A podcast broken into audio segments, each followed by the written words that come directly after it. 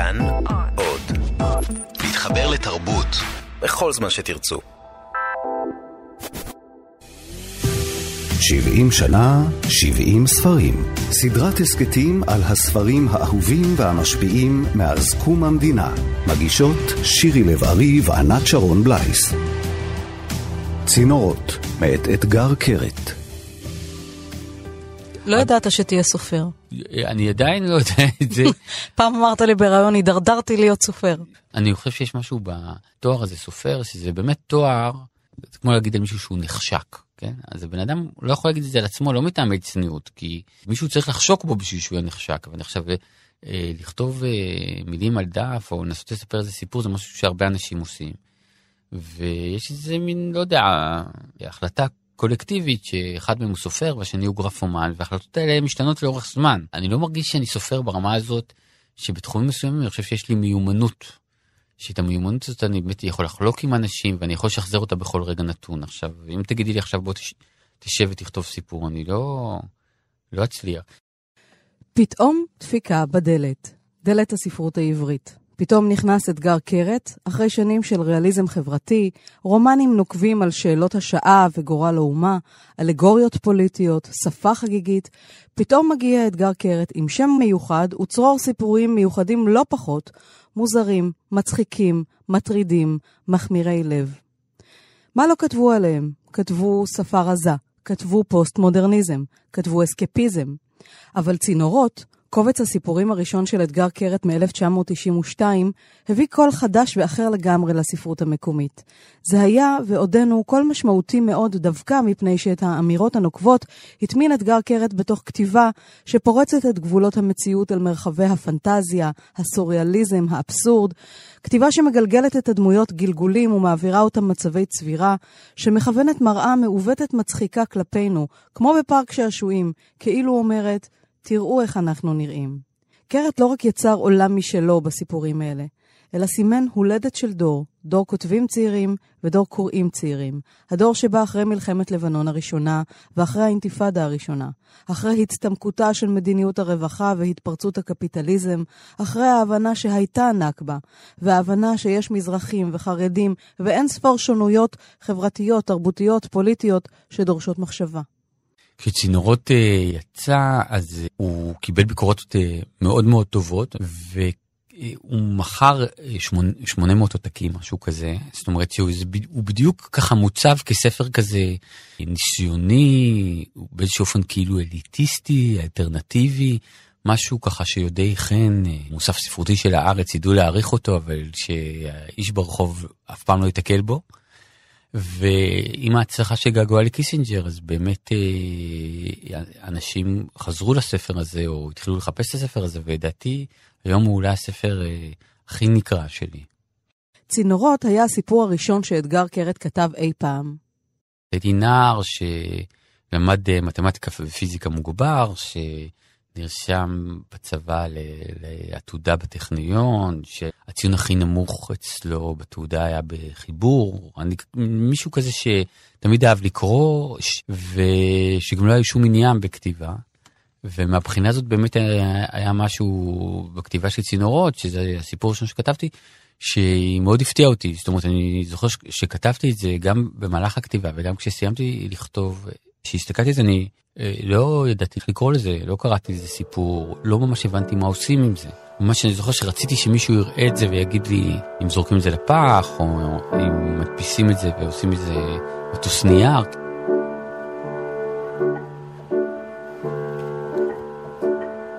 הראיתי את זה קודם כל לאחי, אחי הבכור, שהוא באמת, אה, אני תמיד הערצתי אותו ואני עדיין מעריץ אותו, ו, וגם יש בו משהו שהוא תמיד ידע לקבל ולהכיל דברים שהם אה, משונים, לא בדיוק פונקציונליים, ואני הרגשתי שזה קורה כאן משהו מוזר, אז הלכתי לכתבנו לענייני מוזרויות, שזה אחי נמרוד.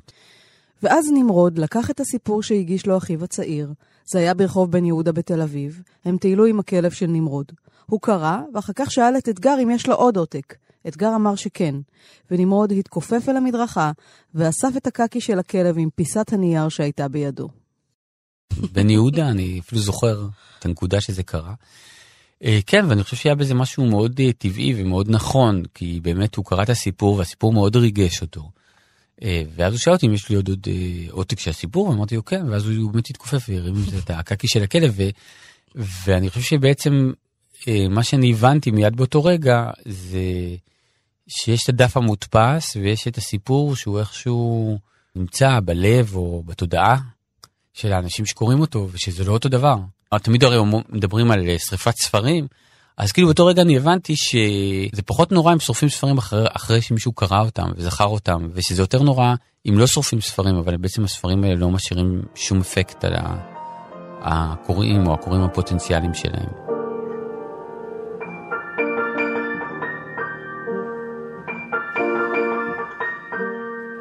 כשעליתי לכיתה ז', בא אלינו לבית הספר פסיכולוג ועשה לנו מבחני התאמה. הוא הראה לי עשרים תמונות שונות, בזו אחר זו, ושאל אותי מה לא בסדר בהן. הן כולן נראו לי בסדר גמור, אבל הוא התעקש והראה לי שוב את התמונה הראשונה עם הילד. מה לא בסדר בתמונה? שאל בקול עייף. עניתי לו שהתמונה בסדר גמור. הוא נורא התרגז ואמר, אתה לא רואה שלילד בתמונה אין אוזניים? האמת היא שעכשיו, כשהסתכלתי שוב על התמונה, באמת ראיתי שלילד אין אוזניים, אבל התמונה עדיין נראתה לי בסדר גמור. הפסיכולוג הגדיר אותי כסובל מבעיות תפיסה חמורות, ושלח אותי לבית ספר לנגרות. בבית הספר התברר שאני סובל מאלרגיה לנסורת, והועברתי למגמת רתחות. הייתי בכלל לא רואה במקצוע, אבל לא נהניתי ממנו. לומר את האמת, לא נהניתי משום דבר במיוחד. אחרי שגמרתי ללמוד, התחלתי לעבוד במפעל לצינורות. המנהל שלי היה מהנדס מהטכניון, בחור מבריק. אם היית מראה לו תמונה של ילד בלי אוזניים או משהו כזה, הוא היה עולה איזה אחד-שתיים. החלק הזה בסיפור יש איזה יסוד ביוגרפי, כשלמדתי ברמת גן, אז עשו לנו מין בחינות כאלו, אני לא זוכר אם זה היה בכיתה ז' או בכיתה ח', ושהבחינות האלה היו אמורות לעזור לנו להחליט לאיזה בית ספר תיכון אנחנו אמורים ללכת.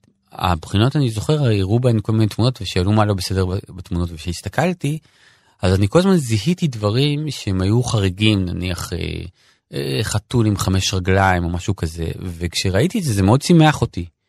ומבחינתי ההגדרה שלא בסדר לא הייתה קשורה לדברים האלה. זה כאילו זה בסדר כאילו זאת אומרת חתול עם חמש, חמש רגליים זה בסדר כל עוד הוא לא משתין על השטיח ומתנהג לא יפה אז מה הבעיה. וכנראה שהתוצאות שלי היו נמוכות בצורה יוצאת דופן והזמינו את אימא שלי והמורה היועצת אמרה שבדקו את המבחנים והגיעו למסקנה שהמסגרת התיכונית שהכי מתאימה לי שאני צריך ללמוד באורט במגמת קירור. ואז אמא שלי שאלה אותי אתה רוצה ללמוד אה, במגמת קירור ואמרתי לא ואז היא שאלה אותי מה אתה רוצה ללמוד ואז אמרתי אני רוצה ללמוד מתמטיקה ופיזיקה. ואז המורה היועצת אומרת, אה, המבחנים האלה מראים חד משמעית שאתגר לא יצליח בלימודי מתמטיקה ופיזיקה. ואז אימא שלי הסתכלה במבט מאוד קר ואמרה, אם המבחני ההתאמה האלו הם אותם מבחנים שאמרו שאת יכולה להיות מורה יועצת, אז נראה לי שאני אקח את הסיכונים שלי. ו... וזהו, ובזכות זה שהייתה לי אימא אסרטיבית שלא כל כך אה, האמינה לכל המבדקים הפסיכולוגיים האלה, אז באמת אה, יכולתי ללמוד מה שרציתי. אתגר קרת נולד ב-1967 וגדל ברמת גן, בנם של אפרים ואורנה קרת, ניצולי שואה. הוא למד בבית הספר אוהל שם, ובצבא שירת ביחידת מחשבים. הוא בוגר התוכנית הבינתחומית לתלמידים מצטיינים על שם לאוטמן באוניברסיטת תל אביב. אחרי צינורות ראו אור עוד קופצי סיפורים שלו. געגועי לקיסינג'ר, הקייטנה של קנלר, אני הוא, פתאום דפיקה בדלת ותקלה בקצה הגלקסיה, שעליו זכה בפרס ספיר לספרות. קרת פרסם גם ספרי קומיקס, ספרי ילדים, וכתב לטלוויזיה, לקולנוע ולתיאטרון. הסיפור צינורות, שעל שמו נקרא הספר, מספר על בחור שלא מסתדר עם החיים כפי שהם.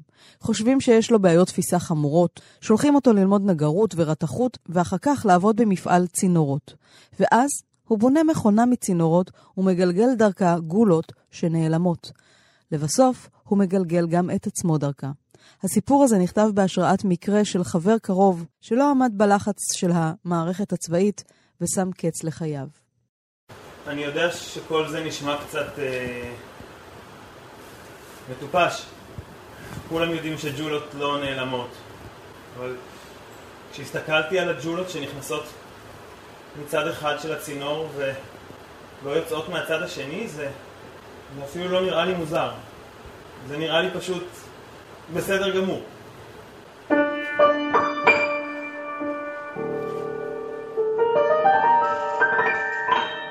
זהו קטע מתוך ההצגת צינורות שהעלה השחקן יובל המאירי. אה, כן, אני חושב שכשכתבתי את הסיפור הזה, לא כתבתי את הסיפור הזה על, אה, על חבר שלי, אני כתבתי את הסיפור הזה על עצמי, כי אתה מגיע לצבא ואתה לבש מדים ומסתפר, ו... ואתה משתדל כל הזמן שלא יזכרו את השם שלך, כי אם זוכרים את השם שלך אז ינדבו אותך לאיזה משהו או יענישו אותך. במקרה שלך זה קצת קשה עם שם כמו אתגר. עם אתגר זה שם שאני יכול להגיד לך באמת שרס"רים בצבא מאוד אוהבים את השם הזה, הם מאוד אוהבים להגיד אתגר, יש לך אתגר ואז לשלוח אותך לאיזו מטלה. אבל אני אומר שבאמת היה לי מאוד קשה בצבא, וגם לחבר שלי היה מאוד קשה בצבא. כשאני כותב סיפורים אני, אני לא יודע מה אני רוצה לכתוב. אני תמיד אומר, תלמידים שלי, שמבחינתי סיפור טוב בהגדרה, הוא צריך להיות יותר חכם ממי שכתב אותו. החלטתי. אני אבנה צינור ענק, בדיוק לפי אותו דגם, ואז אני פשוט אזחל דרכו עד שאני אעלם.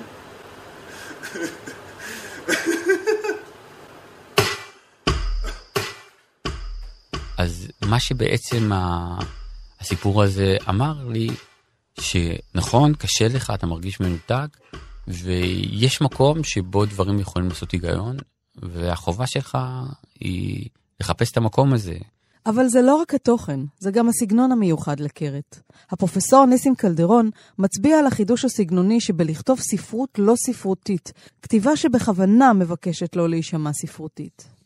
אלה סיפורים שהכוח שלהם, שהם כאילו מהרחוב, כאילו במהלך הדיבור של מישהו, תוך כדי זה שהוא מדבר עם מישהו ומשחק, עושה ספורט אפילו, יוצא לו איזה דיבור. והדיבור הזה נכתב על ידי מישהו מאוד מודע לספרות, רק הוא לא רוצה להישמע ספרותי.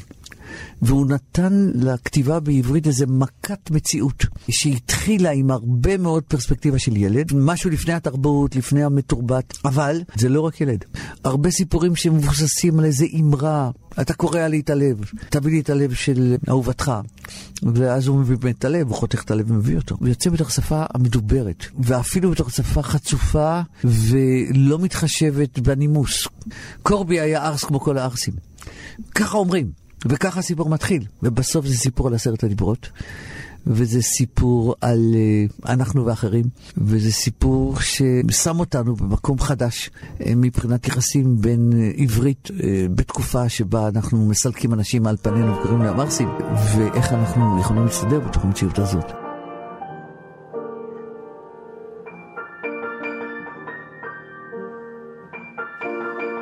זה ספר שנכתב מתוך מחשבה שהספרות העברית יותר מדי זמן נכתבה מגבוה. פעם אדגר קרת אמר שהוא שומע, קורא ספרות, הוא חושב שהיא נכתבת על ידי מישהו שמאוד חכם ומאוד מתבונן, אבל הוא עומד מעל במה ומדבר. בזמן שהוא אומר, אצלי הכל מתחיל מזה שאני מקשיב לבמה. אני אחד מאלה שבאו באולם. והעמדה הזאת חושפת הרבה מאוד, והוא על ידי זה מאיר פינות שלא העירו עד עכשיו. בקובץ צינורות מופיע גם הסיפור הבא. שלמה הומו כוסל הומו. המורה המחליפה אמרה לכולם להסתדר בזוגות, ורק שלמה הומו כוסל הומו נשאר לבד. אני אהיה הבת זוג שלך, אמרה המורה המחליפה ונתנה לו יד. וככה הם טיילו בפארק, ושלמה הומו ראה סירות באגם המלאכותי.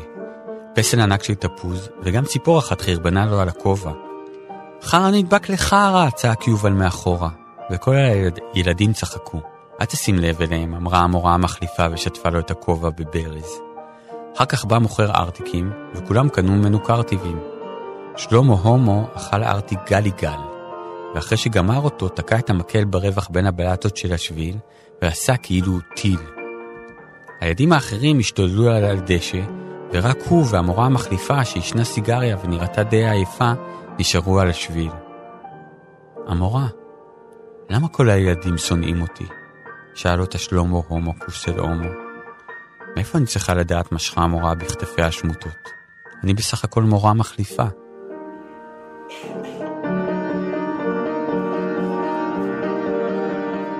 כשאתה כותב סיפור ואתה כותב אותו במקום לא מודע, אז אני חושב שלפעמים מה שאתה אה, מתכוונן אליו הוא לא מסר, אני לא כל כך אוהב את המילה הזאת מסר, אבל הוא אפקט. אתה בעצם כותב משהו על חוויה שאתה מכיר מעצמך. עכשיו, אה, אני הכרתי ילד שקראו לו שלמה מוקוס אלומו, והייתי חבר שלו. וילדים אחרים היו אולי יותר מתעללים בו או מנדים אותו, ואני מאוד מאוד אה, אהבתי אותו. הייתי מבלה איתו והייתי חולק איתו את הסנדוויצים שלי, ותמיד אה, כשהייתי רואה אותו הייתי אומר לו, היי שלמה מוקוס שלמה, אתה רוצה לבוא להביתה? ובאיזשהו מקום. כי, כאילו לקחתי חלק בקיבוע של ההשפלה שלו, בלי שאני או הוא שמנו לב. זה באמת, אה, אצלי זה מאוד חיבר אותי למקום הזה שאתה נמצא ואתה לוקח חלק אפילו פסיבי באיזה זובור כזה מתמשך, ואתה בעצם אה, כילד לא לגמרי מבין שזה קורה. אגב, אני חושב שגם כמבוגר אתה לא לגמרי מבין את זה, אבל אני חושב שכילד זה יותר מפריע לך. כמבוגר אתה לא מבין את זה ואתה איכשהו, זה נהיה משהו ב, כמו הנקודות המתות שיש לך שאתה לא רואה בראי של האוטו, אתה אומר אוקיי, כאילו, הכל בסדר. וזה בדיוק הכוח של הסיפורים של אתגר קרת. דווקא הטון המינורי, הקטן, הנידח כביכול, חושף את נקודות העיוורון שלנו, מייצר נקודת מבט חתרנית, ביקורתית, הופכת מחשבה, והכל טובל בהומור, אירוניה, סיפורי נעורים על לב שבור, או סיפורי שכונה, או סתם סיפורי אגדה, אבל הם לחלוטין על הכאן והעכשיו הישראלי. אין ספק. אני חושב שלאתגר קרת יש מבט מאוד ביקורתי לגבי כל התרבות. לא פרובוקטיבי, הוא לא מנסה להרגיז. אבל הוא מציב סימן שאלה. אה, אני הייתי אומר, יש שם גם אה, מבט על הכיבוש דרך כאלה שמשלמים את המחיר שלו. יש שם על העניין של חגיגיות בתרבות הישראלית. אה, יש שם העניין של מרכז ושוליים. בכל התחומים האלה יש מבט ביקורתי, אבל לא הצהרתי. לא עם להניף דגלים. ממש, אם יש משהו שבנשמתו לא מניב דגלים, זה אתגר קרת. אני מוכרח להגיד לך שאני גם ראיתי את זה ביחד עם מה שהוא כתב לחמישייה הקאמרית.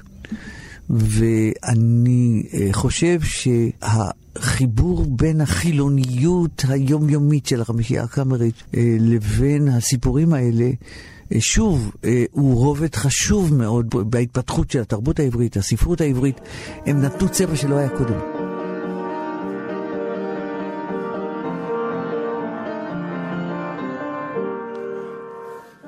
אני חושב שהוא תפס. דור שגדל להרבה חוסר ביטחון. אני מדבר על אה, דור שגדל, התבגר אל שנות התשעים. אני חושב שהשאלה של מה קדוש, מה חשוב, מה יקר, מה אנחנו עושים בעידן של הייטק אה, שמגרש אנשים במדעי הרוח? מה אנחנו עושים בעידן של אי ביטחון שגרם אה, לאנשים לחבר אותו למחשבות פוסט-מודרניות של אין אמת, של הכל אמת, של נרטיבים סותרים? אני חושב שהוא מעולם לא היה שם. אבל אני חושב שאי הביטחון שהתגלם בדעות האלה היה באוויר. והוא נתן ביטוי מאוד מאוד יפה ועמוק לאנשים שגדלים אל תוך המציאות הזאת ונבוכים. אני חושב שאלה סיפורים לעידן של מבוכה.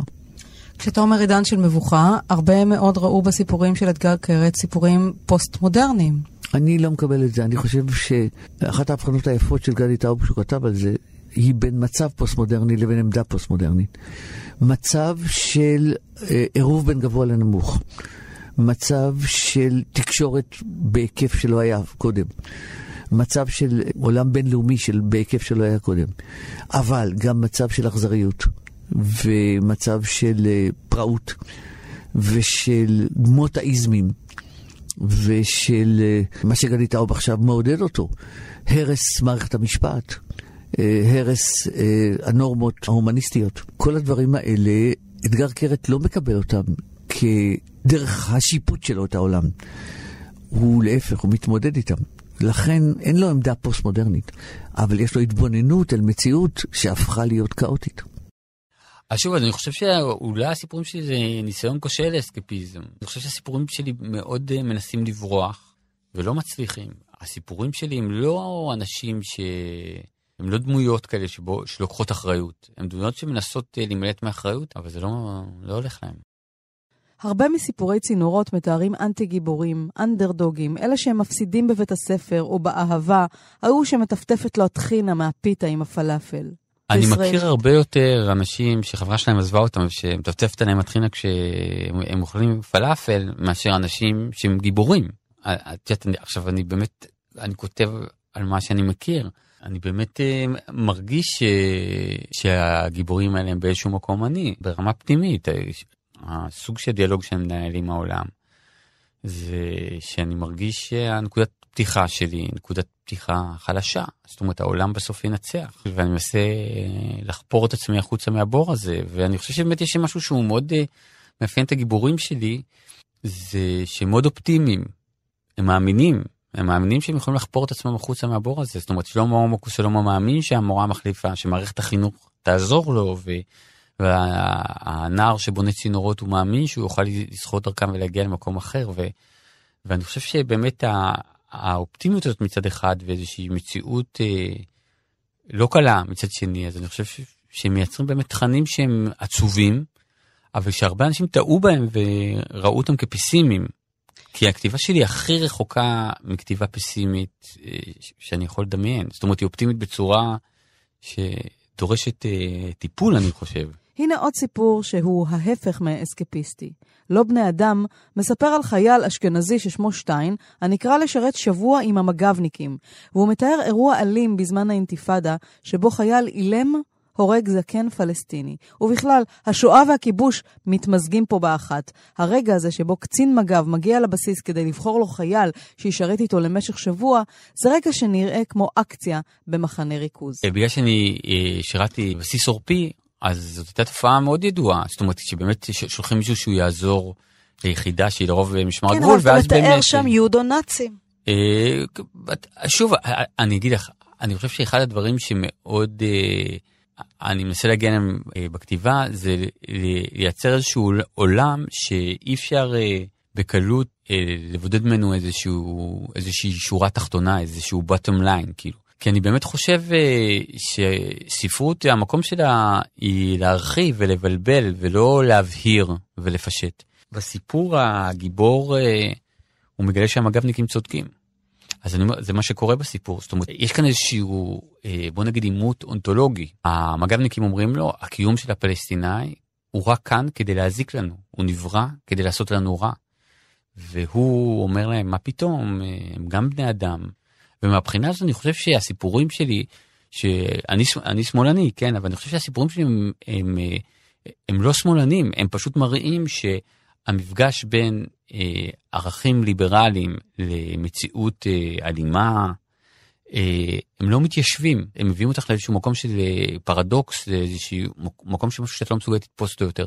ואני חושב שגם בסיפור הזה, או גם, לא יודע, בגעגועיי לקיסינג'ר, יש סיפור דרוך ונצור, הם סיפורים שאת יודעת שנניח שעשו להם עיבודים קולנועיים, אז אני ראיתי עיבודים שלקחו אותם לכיוון מאוד שמאלני, וראיתי גם עיבודים שלקחו אותם למקום מאוד ימני.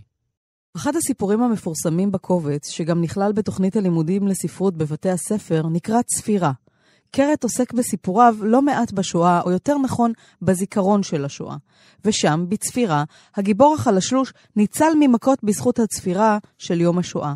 הנערים הגברתנים המצליחים של הכיתה עמדו להרביץ לו לאחר שהלשין עליהם כי גנבו את האופניים של השרת. הם מכבדים הרי את הצפירה, אז הם עומדים דום והוא מנצל אותה כדי להימלט. מה זה הצפירה של יום השואה? היא בעצם אה, שם כדי להגן על החלשים מהחזקים. אה, אם את הצפירה כזו במלחמת העולם השנייה וכל הנאצים היו עומדים דום, אז היהודים היו יכולים לברוח. זה איך האנשים, גם האלימים ביותר, כמו שני החבר'ה האלה, כשיש צפירה של יום השואה, פתאום הם צדיקים. זאת אומרת, אפשר להרביץ לפני הצפירה, אפשר להרביץ אחרי הצפירה, לא מרביצים בצפירה. הסיפור הזה, שוב, באופן לא מודע, הוא מדבר על שני סוגים של, של זיכרונות, של זיכרון אה, קולקטיבי ממוסד, שזה כמו הצפירה. ושל זיכרון באמת אה, אישי לא ברור, שזה בעצם הסוג של הקשר בין, בין הילד לשרת שהוא רוצה להגן עליו. והיחס הזה באמת בין הפרטי לבין הממסדי, הוא יחס שאני חוויתי אותו, כי אני הייתי בין ניצולי שואה ברמת גן. שרמת גן רוב הילדים שלמדו איתי בכיתה, אז הוריהם לא היו ניצולי שואה, רוב הילדים, הוריהם הגיעו מעיראק.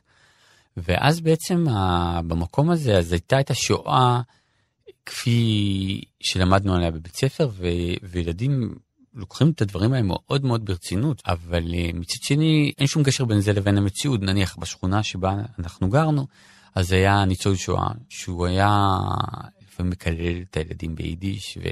והילדים היו יכולים כאילו בטקס, בדרך לטקס של יום השואה, שהם לבושים בגדים יפים, לקלל אותו, להציק לו ולהתעלל בו, כי כי לא היה קשר בין הדברים האלה ואני חושב שעליי אני הרגשתי שבאמת אה, לא הייתה את הפריבילגיה הזאת אה, להפריד בין אה, זה שאבא שלי צועק בשנתו לבין הטקס הזה ולהרגיש שאולי באיזשהו אופן ש, שיש משהו בטקסים האלה שלא הצליחו באמת להכיל את הכאב האנושי שהיה שם. ויש איזשהו משהו באמת ב... בזיכרון הקולקטיבי שהוא כמעט כולו בנוי על הימנעות. אסור לך ללכת, אסור לך לחשוב שאתה מבין, אסור לך להשוות. כל הדברים האלה הם סוג של דברים, את יודעת, זאת אומרת, זה קצת כאילו זיכרון השואה כמו אה, מחלה מדבקת. כאילו צריך להתרחק מזה.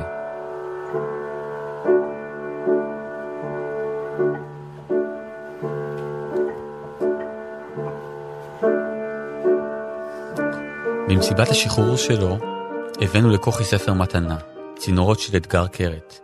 חר הספר הבאת כוכי את פרצופו, חוץ משני, סליחה, שלושה סיפורים, כל השאר זבל. היום כל אידיוט יכול להוציא ספר באיזו הוצאה ננסית ולהפסיד עליו בוכטה של כסף. הכל מתוך איזו אמונה אינפנטילית שפעם יצא לו מזה זיון. האמת היא שכוכי די צדק, והסיבה היחידה שעקיבא קנה את הספר הזה, הייתה בגלל שהיה מוזל. אתה יודע, זוהר, אני מכיר את האתגר הזה אישית, כזאת רכיכה, מה שאני אומר לו הוא עושה, רוצה לראות? עזוב כוחי, בוא נאכל את העוגה ונתקפל, כבר ממש מאוחר, התחננתי. נו זוהר, זאת מסיבה שלי, תן קצת ליהנות. תראה איך אני משפיט אותו. כוחי התחיל ללכת על התקרה ולפגוע באחדות העלילה והזמן בעזרת כל מיני תחבולות זדוניות. בחייאת כוחי, תפסיק, בסוף זה יעלה לנו שני זלוטים. כוחי המשיך להרוס בכוונה את קוהרנטיות העלילה. אל תדאג זוהר, האתגר הזה חנון, אני מכיר אותו לא מהיום. הוא לא יפסיק לנו את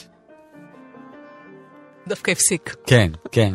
אז אתה לא כזה חנון, הפסקת להם את הסיפור באמצע. לא, אני חנון דווקא, זאת אומרת, אני חנון, אבל אני חנון שמפסיק.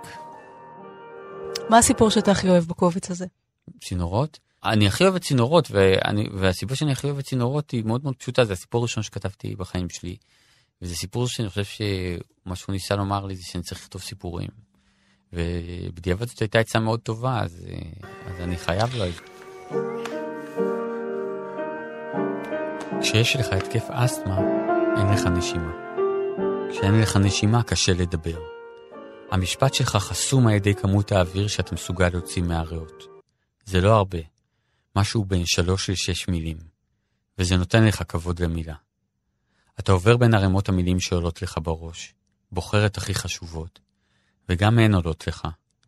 לא כמו אנשים בריאים שמוציאים את כל המילים שהצטברו להם בראש כמו שמוציאים אשפה. כשמישהו בזמן התקף אומר, אני אוהב אותך, או אני נורא אוהב אותך, יש הבדל, הבדל של מילה. ומילה זה המון, כי מילה יכולה להיות לשבת, ונטולין, או אפילו אמבולנס.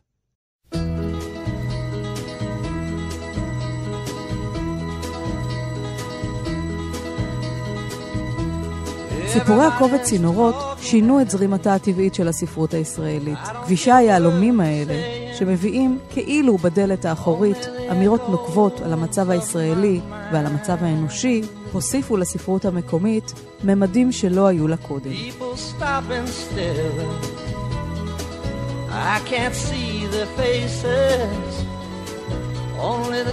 עד כאן התוכנית על הספר צינורות מאת אתגר קרת. כאן באולפן, שירי לב-ארי. I'm going where the sun keeps shining through the pouring rain. Going where the weather suits my clothes. Banking off of the northeast winds, sailing on summer breeze. And skipping over the ocean like a stone.